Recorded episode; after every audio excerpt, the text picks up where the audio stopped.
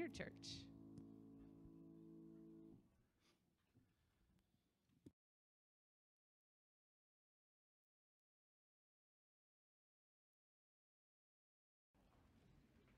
While the kids are making their way back, I wanted to uh, point your attention to one event, not in the bulletin, not anywhere around here where you could see it. Uh, but this week I went into a local restaurant to have lunch, uh, discipleship lunch with someone, and I saw Dave McKinley, the lead pastor over at Central Schwenkfelder Church. Also, with them were two other guys. One of them was one of their worship leaders. And uh, they reminded me that they have a, a multi church worship night where churches of the area of like mind could come together. That's this Friday night over at Central, Central Schwenkfelder Church. You don't have to know how to spell it or say it. Uh, but if you want to look that up online, find out when it is, I'd encourage you to go. I think it's called Singing and Grinning uh, because we're singing worship songs to the Lord and we'll be grinning because uh, it's good news that we sing when we worship. In light of that, let me pray uh, for their church this morning. Lord, thank you for gospel preaching churches in our area. You reminded me of Central Schwenkfelder Church, and we just ask now that as they gather for worship, the worship from their lips would reach your ears because of what Jesus Christ has done for them. That as the gospel is preached from your word, that hearts would be changed and lives would be changed for Christ and for your kingdom. Thank you for their church. We lift them up this morning. And as they pray for us as well, we just thank you for your gospel changing lives all over the world, not just in Montgomery County, but all over the world. Many are singing your praises because of what you have done through Christ. It's in His name we thank you and pray. Amen. Well, there are really only two options in this world for your heart, for your home, for your business, for your state, for your country, and for the world. You can have Christ or you can have chaos. Those are the two choices. If you have Christ in your heart, you'll have peace. If you don't, you will have chaos. Christ or chaos. It's not a phrase that I came up with, uh, but I've heard this phrase used. And as soon as I heard that phrase, you can have Christ or chaos. I think there's even a book called that. I knew that is a really good way to describe what an individual heart or a community or any body of people, for any reason, can have. You can have Christ or you can have chaos. Every country can have Christ or chaos, every state, every family, every heart. As we uh, look at Hosea and go through our study of the book of Hosea, we're almost finished, just a few weeks left. In Hosea's day, the nation of Israel rejected God, and so they had chaos. I haven't talked to anyone in the past few years who thinks that what's going on in our country right now is pretty sensible. Everyone agrees there's chaos. I think there was something close to uh, 70% of Americans think our country is headed in the wrong directions. It's a bipartisan agreement that there is chaos. And our country, as a country, uh, is not given to Christ. Uh, we've rejected Christ. And so we have chaos. And chaos has consequences. And here are the consequences. For every heart, every home, every state, every country, if you have Christ, you don't have chaos. But if you have chaos, you will have consequences. And here are the consequences. If you reject Christ, you will have chaos and you will have hate and injustice. That's what you'll have. If you have Christ in your heart, in your home, in your city, in your state, in your business, you will have love and justice. Those are the two choices. We will see it clear as day in Hosea chapter 12. If you have your Bible with you, will you please turn with me to Hosea chapter 12? We're going to see that if you reject God, if you reject Christ, you'll have chaos. Otherwise, if you have Christ, you will have love and justice. We're actually going to start in the last verse of chapter 11. So, Hosea 11, verse 12, and then we'll read through all of chapter 12 this morning. I'm going to start out by only reading Hosea 11 12 and then the first verse of Hosea 12. Before I read, let me pray one more time. Lord, this is your holy word, and you change lives through it. So may every word that comes out of my mouth be from you for us, your children, for our good and your glory. Thank you for this feast. In Christ's name we pray. Amen. Hosea chapter 11, verse 12, and then the first verse of chapter 12. This is the glorious word of our Lord. Ephraim has surrounded me with lies, and the house of Israel with deceit. But Judah still walks with God and is faithful to the Holy One. Ephraim feeds on the wind and pursues the east wind all day long. They multiply falsehood and violence. They make a covenant with Assyria, and oil is carried to Egypt. How are things going in Israel when Hosea was sent by God in the 8th century BC to prophesy to the people?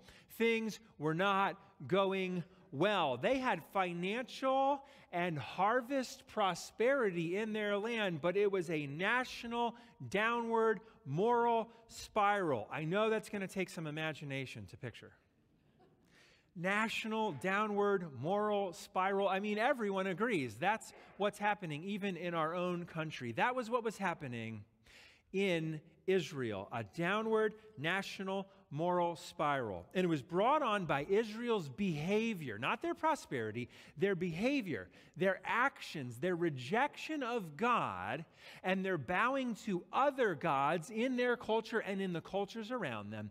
That brought the national downward moral spiral. And God says when a country becomes like that, here's what it's like. Look at verse 1 again of chapter 12. Ephraim, you'll remember, is another nickname for Israel, the northern kingdom when Israel was divided into the north and the south. Israel and Judah, sometimes Israel is called Ephraim. Verse 1 Ephraim feeds on the wind and pursues the east wind all day long. All right, they are feeding on the wind. They've got prosperity, but they've got this national moral decay going on around them. And Hosea, by God's words through him, says it's like trying to eat the wind. Now, I looked at the forecast earlier this week. It was supposed to be a windy day. Don't spend too much time during the sermon looking out, but I can see the branches blowing in the wind. Go outside later today and try and eat the wind. Are you going to be well fed? And it says they are, they're chasing the east wind all day long. Go outside, if you're a kid, go outside today and try and play a game of tag with the wind. Tag, you're it. No tag backs. Can you catch the wind? What's the point of that language? You're eating the wind, you're trying to catch the wind. It's useless. You're wasting your time. You can't do anything. Even if you've got prosperity and you've got a good harvest, if you've run from God, it's like chasing the wind. They are wasting their time. And look at what they were doing while they were wasting their time. The end of verse 1 tells us they make a covenant with Assyria, and oil is carried to Egypt. All right, Assyria is the large, growing empire in the 8th century BC. The Assyrian Empire is getting bigger and bigger, taking over other nations, becoming this massive, powerful army. And they're making a covenant with Assyria. So they're saying, hey, Assyria, you've got a big army. Let's have an arrangement so that you don't take us over. Instead of trusting in God, they were trusting in the size of the army of the Assyrians. And then they had oil arrangements like olive oil and trading goods in the market with Egypt. Well, who was Egypt? Egypt was another place full of false gods. But they thought, oh, you know what? It would be good to have partnerships with them, to buy and sell goods from them. And when you get into those business arrangements with people who worship another God, sometimes you can get morally compromised. And so they were becoming morally compromised, trusting in their trade with Egypt and in their military arrangements with Assyria.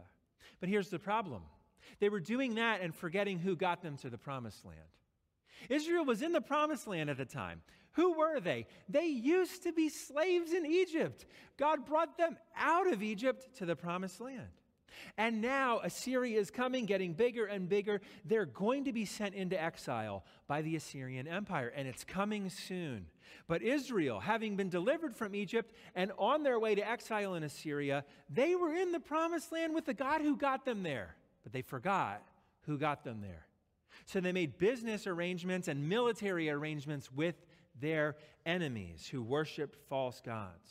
They were trusting in their own strength They had nation, nationally rejected God, so they had chaos, like chasing the wind. That's what happens when we reject God and His Word. We'll try to build our life on our own foundation, our own army, our own business, and we'll have chaos. Be careful who you put your trust in. For us, God is most clearly revealed in the person and work of Jesus Christ. So, what we do is we look at the world around us and we bend our lives towards Christ. We shift our thinking to Him. We read His Word and we trust this and we don't apologize for it. We've come to love God's Word instead of our own Word or the Word of the world around us. We obey Him and not our hearts, which is the God of our country. Obey your own heart because in Him is life and hope. And when you worship chaos, you're going to end up with hate and injustice. When you worship Christ, you're going to have love and justice. Now, I've said that phrase a few times. You're wondering where I got it from. It comes from our next section. It's in Hosea 12, verses 2 through 6. There's a shift in the tone of Hosea to courtroom language. So now let's see what God has to say. Hosea 12, starting in verse 2. The Lord has an indictment against Judah and will punish Jacob according to his ways. He will repay him according to his deeds in the womb. So now we're talking about one of the patriarchs in Israel's history, a long time ago before this, Jacob, representing Israel as a whole. Verse 3 In the womb, he took his brother by the heel, and in his manhood, he strove with God. He strove with the angel and prevailed. He wept and sought his favor. He met God at Bethel, and there God spoke with us. The Lord, the God of hosts, the Lord is his memorial name so you, by the help of your God, return. Hold fast to love and justice, and wait continually for your God. They've trusted other gods. They've put their strength in their army and in their business, not in God. And they have chaos in the land. And the call from Hosea, the call from God is come back to God and live lives of love and justice so, verse 2, God says he has an indictment against them. That's courtroom language. The punishment for your wickedness is coming. There's bloodshed in the streets. I'm not going to let that go forever. He's going to repay them for their national sins. Then, verse 3 starts to retell the story of the origin story of Israel. That patriarch Jacob, uh, to talk about all of Israel as a whole. He's like a placeholder for Israel in chapter 12. You may remember about Jacob that one day God renames him Israel. So Jacob gets renamed Israel, and that's where the nation of Israel gets their name. Jacob has 12 sons, they become the 12 tribes of Israel. So when we're talking about Jacob, it's talking about Israel.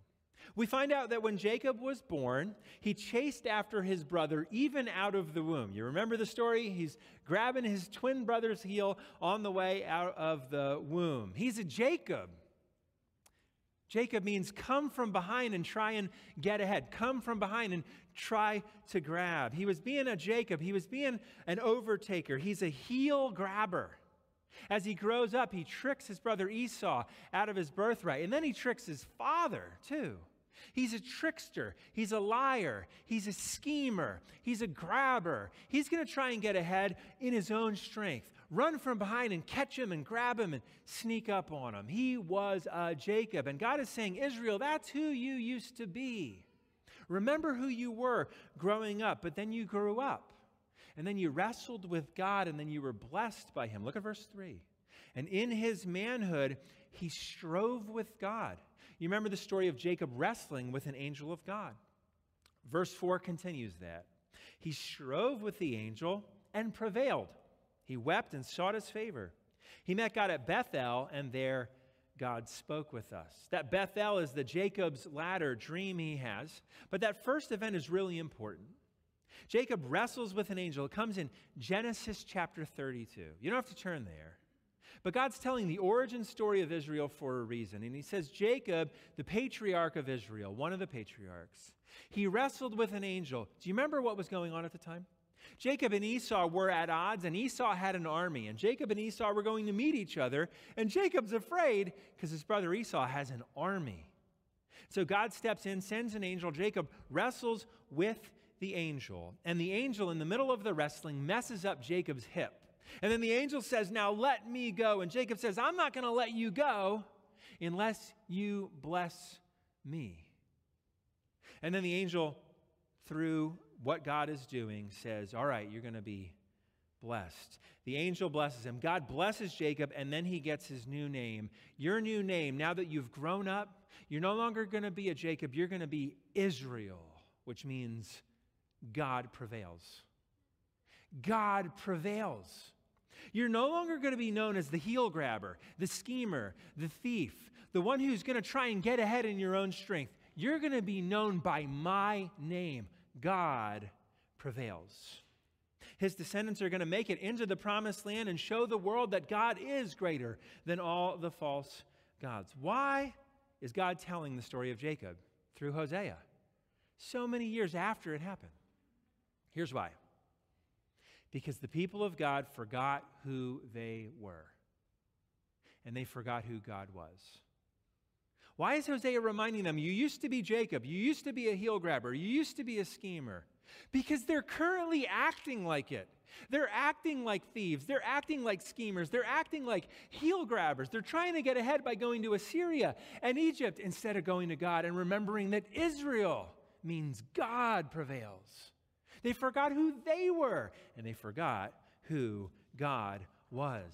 They forgot that God is the only true God. God is the only way you can have hope in your home, in your business, in your marriage, in your relationships, with your parents. God is our only place of refuge. Egypt's merchants cannot do what God can do. Assyria's army is not so big that God cannot defeat them. But they were putting their trust in Egypt and Assyria and not God. They had forgotten to just be children of God. They were trying to be God themselves. So they're reminded of their name in Hosea. You're Israel now. Your God prevails. Stop trying to do it all on your own. And then they're reminded of God's name. Verse 5 The Lord, the Lord, the God of hosts, the Lord is his memorial name. God has hosts, He has armies, He has angels, He has power. He spoke the world into existence, and they were looking at the size of the Assyrian army saying, Oh no, we need a covenant with them. They forgot that God has an army of angels much bigger than anything we'll face this week. So it's God or chaos. For us on this side of the cross, it's Christ or chaos. That's what we can have in our hearts, in our homes, and in our land. Remember who you are. And now, verse 6 starts to make a little bit more sense, doesn't it? Verse 6 again. The call to Israel to come back. So you, by the help of your God, return. Hold fast to love and justice, and wait continually for your God. If you want to live a life of love and justice, you cannot do it yourself. When you run from God, you will engage in things that are hate and injustice. When you run from God's word, you will define love differently than He does, and you will define justice differently than He does. You will not have love or justice when you live your life apart from God. You will have hate and injustice. God is calling them to these two really powerful, helpful Hebrew words. The word love there is chesed. You don't have to say it, but it's a, a famous Hebrew word. It means steadfast love. God says, You've forgotten to live with my kind of love. My love is reliable. My love is trustworthy. My love is when I give it, I don't expect anything in return. I give it because I am someone who loves. It's steadfast love. It's the love we've received from Jesus Christ when he did for us on the cross what we could not do for ourselves. You have received steadfast love. Come back to God so that you may again live lives of chesed, steadfast love. And then the justice word is mishpat. It means judgment and it means justice. It means judgment, so a correct understanding of right and wrong. And it means calling sins sins and calling goodness goodness justice and judgment. He says, Come back to love and truth. If you don't have love and truth, you can't have either. So God is saying the recipe for you, for Israel in their day, and for you today, if you want to have a healthy family, if you want to have a healthy mind that's not at chaos, if you want your workplace, if you want your neighborhood to be full of love and justice, you need God to do it. You can't have love or justice unless you have both, and you can't have either unless you have God who defines those words. Let me say it again. You can't have love or justice without both, and you can't have either unless you have God who defines those terms for us. We can't build a society without the one true God. It's just not possible. Looking out at the secular experiment that our country has tried for our generation, it is over. It has failed. We have tried to say, let's build a whole country without a God. But there's always a God. The new God in our country is the God of self. I'll define love, I'll define justice for myself. And you try and build a whole society of that, you can't do it. You can't do it. You try and build a home without God defining love and justice, you can't do it. In our country, how much destruction has come because we've rejected God and His definition of love and justice. How much confusion, how much hurt, how many people are hopeless. On top of that, we have imbalances of love and justice. And this gets into churches too. It's very tempting for churches to want to only talk about love and never talk about sin and justice and truth. And then you have other churches, and they're like, all they talk about is justice. Everyone's a sinner. Look at how bad everyone else is. And they've totally forgotten the love. But with God, who defines love and justice for us, we can have love and justice. You need both, and you can't have either unless you're worshiping God in spirit and truth. Churches who say, you know, God, let's not talk about sin. Let's just love everyone. Let's not talk about the truth. Let's just love everyone. They're actually hating their neighbor because they're unwilling to give them truth and justice. And then the churches that talk all about the sins of our country, all about the evil out there, and they forget the love, they're actually hating their neighbor too because they've forgotten that love is the thing that God uses to change hearts. So we need love and justice. Your family needs God and love and justice to be healthy. Your heart needs God and love and justice, or you'll have chaos. Your neighborhood needs it. Right now, what does Russia have? Nothing. Global embarrassment. They have rejected as a nation God, and their leader doesn't have love or justice. He's not getting his definitions of love and justice from God. And what are they going to have? Chaos. How's it going for Russia right now? Chaos. What are they going to have this week? More chaos. God, love, and justice. If you don't have God, you can't have truth. If you don't have truth, you can't have justice. And if you aren't interested in justice, calling sins what they are, you can't have love. That's what we need God and love and justice to be healthy. Israel tried to do it without God, and they had chaos. They had chaos. And no one was having fun, everyone was miserable. We see that they forgot that you can't build a society or a heart on any foundation other than God. Look at their forgetfulness. It's in verses 7 through 9. Who did they become? Verse 7 A merchant in whose hands are false balances. That's when you lie about the weight of your goods and you're selling it for the wrong price and you're cheating your customers. A merchant in whose hands are false balances. He loves to oppress. Ephraim has said, Ah, but I am rich. I have found wealth for myself. In all my labors, they cannot find in me iniquity or sin. I am the Lord your God. Remember who he is. From the land of Egypt, I will again make you dwell in tents, as in the days of the appointed feasts. Right, think about this condemnation of Israel and who they had become. A merchant who has no justice, who loves to oppress, who lies about his product, who makes financial gains his God. What's your God? I'll do anything in the name of money. And he ended up hating his neighbor, lying to his customer, acting in hate and injustice because he forgot to worship God in his business. That's who they had become. You can't have love or justice without both, and you can't have either without God. But did they care? They didn't care. Look at verse 8. Look how little they cared. Here's what they said in the face of being called sinners who acted in injustice. Verse 8 Ephraim has said, Ah, but I'm rich. I have found wealth for myself. That could probably mean one of two things. It could mean, but look at me. I'm doing well for myself.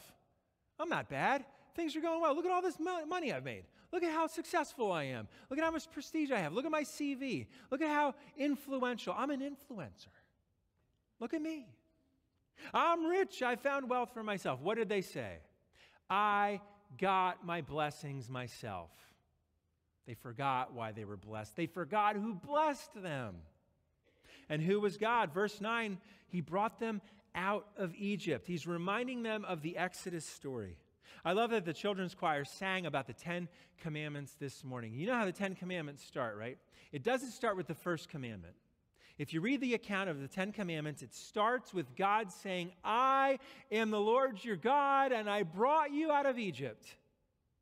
Now, here are the guidelines to live in love and justice with me. I saved you. I delivered you. I took you from slavery to your sins, and I got you to the promised land. But they forgot. They forgot to put God and His law first. What's one of those commandments? Do not steal. But what had Israel become? A land of thieves, lying in their business and thinking they earned it all themselves, forgetting that God had blessed them and they doubled down on it. Look at the end of verse 8.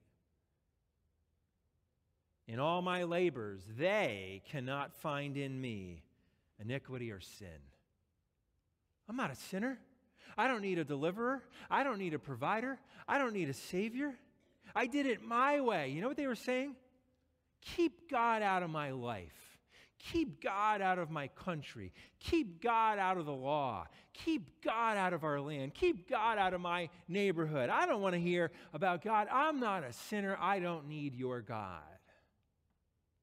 It wasn't long after this that the Assyrian army did come, and in 722 BC, because they were trusting in Assyria and not God, the northern kingdom was sent into exile to be slaves again to their sins. They forgot the God who got them there. They took credit for all their blessings. Verse 6 But you, by the help of your God, return. Hold fast to love and justice and wait continually for your God. That was the invitation, and that's the invitation for us. When we worship something other than Christ, we'll have chaos, and then in our lives, in our world, we will have hate and injustice. But if we worship Christ, we will have love and justice. But Israel had forgotten to be Israel. God prevails. And if we're honest, sometimes we forget to just be children of God. Maybe you're at the place where you've built an empire, where you've gotten success, you've gotten popularity at school. Everyone thinks you're cool, but you had to sacrifice your worship and love of God. You had to lie about who you were to get that money, that popularity. You had to cheat in business. You lied on your taxes when you filled them out last week so you can have a couple more dollars. You're trusting in your own strength. It's time to confess that and come back to the Lord and live a life of love and justice made possible because He's the God of love and justice. Remember who you are a child of God if you've called out on his name for salvation. Well, they forgot, and so they had chaos. Now let's end by seeing verses 10 through 14, the rest of our passage. We'll see the conclusion of that court case that was introduced earlier. I spoke to the prophets. I, it was I who multiplied visions, and through the prophets gave parables. If there is iniquity in Gilead, they shall surely come to nothing. In Gilgal, they sacrifice bulls. Their altars also are like stone heaps on the furrows of the field. So their false worship was getting in the way of their harvesting. Verse 12 Jacob fled to the land of Aram. There Israel served for a wife, and for a wife he guarded sheep. By a prophet, the Lord brought Israel up from Egypt, and by a prophet he was guarded. Ephraim has given bitter provocation, so his Lord will leave his blood guilt on him and will repay him for his disgraceful deeds. All right, let's look through these verses briefly. Verse 10 God says, I gave you the prophets, I gave you my word, and for us, it's God's word. He gave it to us. He reminds us of His truth every Lord's Day, hopefully every day of the week. You're in God's word, being reminded of His word for us, how to live our lives. Verse 11, you rejected that, Israel, and you worshiped false gods. Verse 12, Jacob, remember who you were? Remember what you did to get a wife? You became a shepherd. The patriarch Jacob did that to earn for himself the privilege of marriage, and, and he used to be a shepherd. But then verse 13 reminds us that God was actually their good shepherd. He provided a better shepherd in the person of Moses. God was with them. He gave them His word. He walked ahead of them. He went before them. He brought them into the promised land. And verse 14 shows us what they thought about God. Verse 14 tells us that they rejected him. So his Lord will leave his blood guilt on him and will repay him for his disgraceful deeds. Israel forgot who they were. He forgot to be a child of God. The whole nation forgot to put God first. They chose chaos over God's way, but God was their shepherd, and yet they were covered in their sins. And as I've said a few times as we've gone through this difficult book, Hosea, isn't it great that Hosea doesn't end here? I'm going to leave them as a nation who rejected me, and they're going to end the story covered in their own sins. Isn't it great news that the Bible doesn't end here? It's great news for all of us because God is the true and better shepherd, a much better shepherd than Jacob and a much better shepherd than Moses. And God sends his son Jesus to step into the chaos, the world of hate and injustice, and to take that on himself and to die for it so that our world might not be characterized by chaos. That our homes, our families, our neighborhoods can be characterized by love and justice, so that we could do verse 6. So you, by the help of your God, return, hold fast to love and justice, and wait continually for your God. That first line in verse 6 is the most important. So you, by the help of your God, you got to remember that you need God's help to do this. You cannot do it on your own strength. On your own strength, you will become just like Israel, and you'll have a world full of chaos but daily trusting that God can help you do it. We sang, He will hold me fast. Your hope this week for a life full of love and justice is that Jesus will hold you fast. There's your hope. And He doesn't let go of His children. By the help of your God, return. We need God's help. What should Israel have done in Hosea? When Hosea came to preach, when Hosea came to prophesy, they should have repented of their sins, turned back to God, and said, Help us, Lord, live lives of love and justice. They didn't. They had hate and injustice in their land, in their business practices, and in their morality, national downward moral spiral. And that's why we needed a Savior, so that we could live lives of love and justice. So, what is this going to look like for us this week? I, I really wrestled with this this week as I was studying this passage and thinking about all of you and thinking about what is God's message for us? How can we live lives of love and justice this week? Let's get practical. Here's what we learned you cannot have love or justice unless you have both, and you cannot have love and justice unless you have God who defines love and who defines justice. So, first, in your home and in your friendships and in your relationships, you will either have Christ or chaos. And the second thing we'll talk about is how to be a witness to Christ in a world full of chaos. First, if there's chaos in your home, in your heart, or in your friendships and relationships, if you want a Christian home, if you want Christian relationships that matter, they must be characterized by love and justice. And let's say, for ease of illustration, love and truth. If you want your marriage to flourish, it must be built on love and how God defines love, and justice and truth and how God defines truth. You cannot build a marriage or a parent child relationship or a friendship with a Christian friend unless you have love and truth.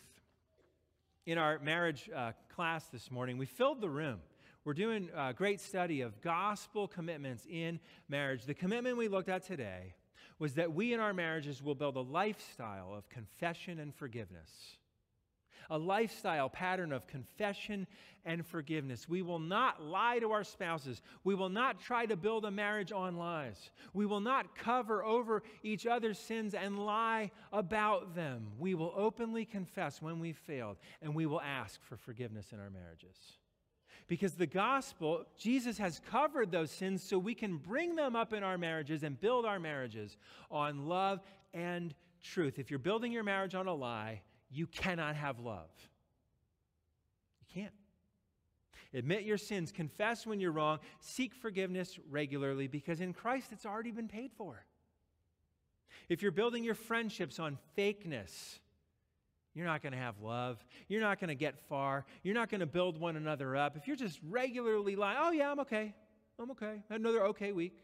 Don't ask me too many questions. If you're building your friendships, your Christian friendships on lies, you're not going to be a loving friendship. That's not going to get you anywhere. If you're a teenager and you're lying to your parents all the time and you wonder why you don't feel close to them in love, because you can't have a relationship of love and justice, truth, unless you have both.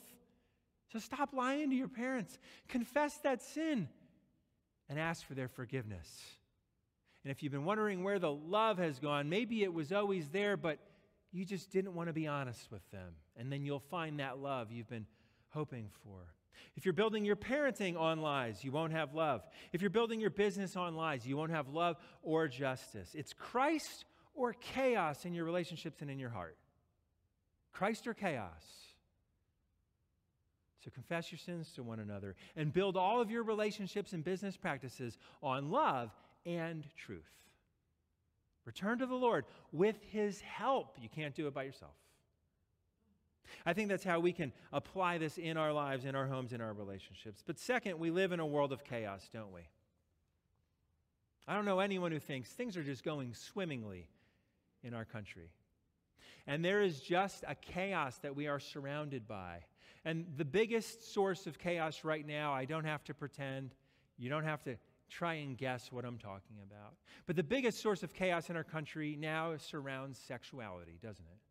There's so much confusion. There is so much harm. There is so much discussion of sexuality You'll see that discussed on social media this week. It's always in the news. It's in front of the Supreme Court. The justice being uh, vetted right now for Supreme Court is being asked questions about sexuality, gender, things like that. That is where the chaos in the world around us is hottest. Disney's discussing it right now. How are they going to address issues of sexuality in their movies going forward if we're going to engage in that discussion as Christians? We have to have love and truth. We cannot engage in that discussion with only love. We cannot dis- engage in that discussion with only justice or truth. It must be with love and truth. So, two quick stories. About 10 years ago, a man walked into my office, a young man walked into my office. He wasn't a, a regular attender here, but he knew I was a pastor and he wanted to talk. And he came out of the closet and let me know he was gay. He said, That's who I am and, but I'm, I'm a Christian, but this is who I think I am. And we had a really long conversation. And in that entire conversation, I knew I needed to love him in Jesus' name and give him God's truth about homosexuality being a sin. I could not just love, I could not just give the truth. I had to characterize that conversation with love and truth. And the conversation was tough, but it went well. And he committed that when he was back home from college break, he would grab a coffee with me. And he did. And we talked again for another hour and a half, two hours. Because he saw in me someone who would represent Jesus Christ, loving him, but also not wavering on God's truth. We must have both in a world of chaos love and truth. We must. We must. And people will know if we're just giving them love or truth. Because the world around us right now is going to start seeking answers because they've got chaos and we have Christ. Back in October, in one of my sermons, I mentioned a book I was reading. I finished it. It was by Rosaria Champagne Butterfield called The Secret Thoughts of an Unlikely Convert. She has a very strong comment about this mixture of love and truth. She converted to Jesus Christ from the LGBT movement. She was an advocate and an activist. She was a lesbian, and now she is not. And only Christ can do that. We can't change someone's heart. So she now is speaking as an expert on this topic, having been involved in the LGBT lifestyle for so long. She has harsh words for churches that only offer love or only offer truth and not both. She says this about churches who would downplay the egregiousness of sin. She says this Sin is not a mistake. A mistake is taking the wrong exit on the highway. A sin is treason against a holy God.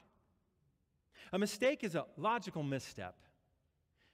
Sin lurks in our hearts and grabs us by the throat to do its bidding. She says, Remember what God said to Cain about his sin? It's true for us too. In Genesis, God warns Cain sin lies at the door and its desire is for you, but you should rule over it. She says this in accepting misrepresentations of the gospel that render sin anything other than this, you will never learn the fruit of repentance. She says churches need to be known for their love of everyone, but their unwavering commitment to the truth, even in a world full of chaos. And that is what led her to the Lord Jesus Christ. A man and a wife loved her for years in the name of Jesus, never once wavering on their commitment to the truth about her lifestyle. They loved her, and she saw Jesus in them because they had God and they cared what God thought, so they had love and justice in their testimony. And she has come to know Jesus. We have to offer love and truth in Jesus' name. But I don't want to share just those stories. Jesus does this perfectly, doesn't he? Jesus does this perfectly, doesn't he? You remember the woman at the well in John chapter 4? You remember that story? She was engaged in this lifestyle of sexual sins. Her world was chaos. She was at the well that time of day because she was probably a social outcast because of her sexual sins. Jesus comes to her and he says, I want to give you some better water than you can get out of that well. I want to give you living water. And she says, I want it. I want that love. Give me the living water. But before he says he'll give it to her, he brings up her sexual sins he says to her, Go get your husband. She says, Well, yeah, I don't have a husband. And Jesus says, That's right. And he rehearses her sins in front of her. Yeah, you've had a lot of husbands, and the one you're with right now isn't even your husband. And they talk, they discuss where she's coming from and the chaos in her life, and he loves her. And at the end, he explains he's the Messiah. He is the hope for her heart. And she believes and she trusts Jesus. And then she goes back to her town. And do you remember her testimony? What was her testimony? Come and see a man who told me everything I've ever done. Well, what had they talked about? The only thing they talked about were her sexual sins. Her testimony was here is a man who knew I was a sexual sinner, and he still offered me living water. That's how much he loved me. He was honest with me, but he loved me. And he said he would be the Messiah. And she understood one day that he was going to die to make her forgiveness possible. The perfect mix of love and justice that must characterize every relationship, every conversation we have. Her testimony was Jesus knew I was a sinner, and he still offered me living water. He gave her difficult truth and offered her perfect love because he was God. He was love and he was justice. And since the world in Hosea's day was stuck in their sins, Jesus lives this out. He walks into a world full of hate and injustice, and he faces it head on, and he is hated, and he faces injustice, and he takes the penalty for our hate and injustice on himself so that we could live lives of love and justice. So that we could do verse 6. So you, by the help of your God, return, hold fast to love and justice, and wait continually for your God. So that's all we do this week. We look back at the cross and what Jesus has done for us, his act of love and justice for our acts of hate and injustice, so that we, in our marriages, in our workplaces, in our friendships, in our relationships with neighbors and even enemy, could be characterized by his love and his justice for our good and for the glory of Jesus Christ. But we can't do it on our own strength. We can only do it by the help of our God. Let's go to him and ask for that help. Let's pray. Lord, we see a world built on chaos in Hosea chapter 12. Because they rejected you and your law, they had no love and no justice in their land. And Lord, we confess that we've all sinned and fallen short of your glory. We've participated in hate and injustice. And yet you sent your son to take that hate and injustice and to die so that our lives could be characterized by love and justice. Teach us how to do that in our marriages. Make our marriages characterized by love and truth. Make our conversations on social media characterized by love and truth. Make our parenting relationships and our relationships with our mothers and fathers be characterized by love and truth. Build your kingdom in our hearts and in our land as we worship you and become characterized by your love and your justice. We know that only you can do it. So, by your help, Lord, help us return and live lives of love and justice for our good and for your glory. In Christ's name we pray. Amen. Let's stand as we continue to worship this morning.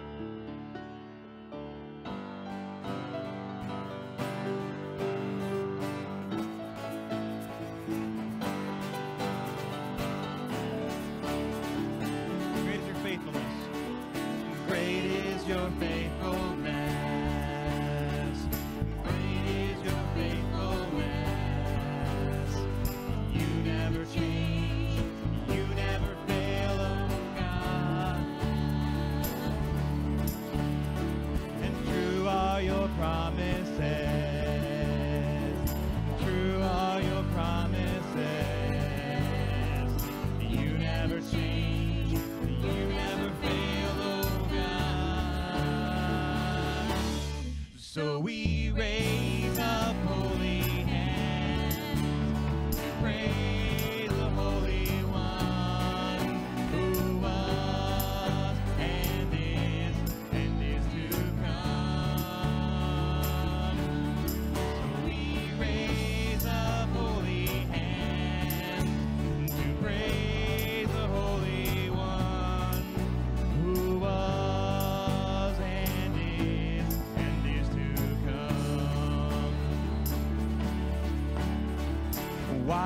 is your love and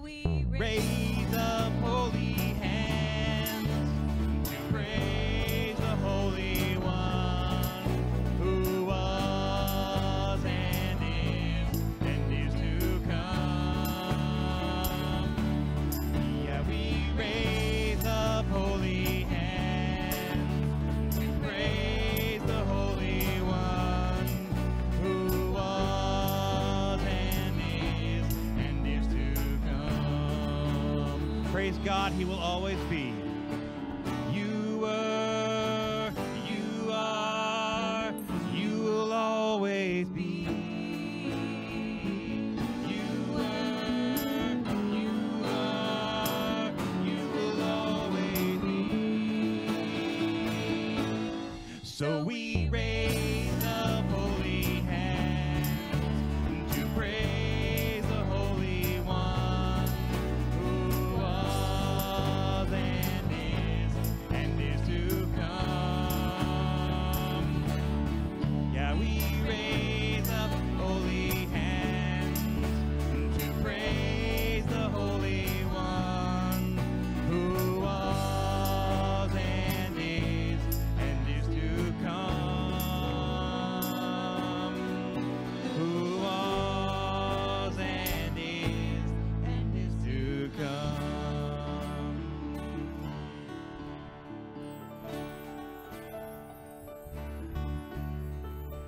Israel in Hosea 12 was a land full of hate and injustice because they had forgotten who they were.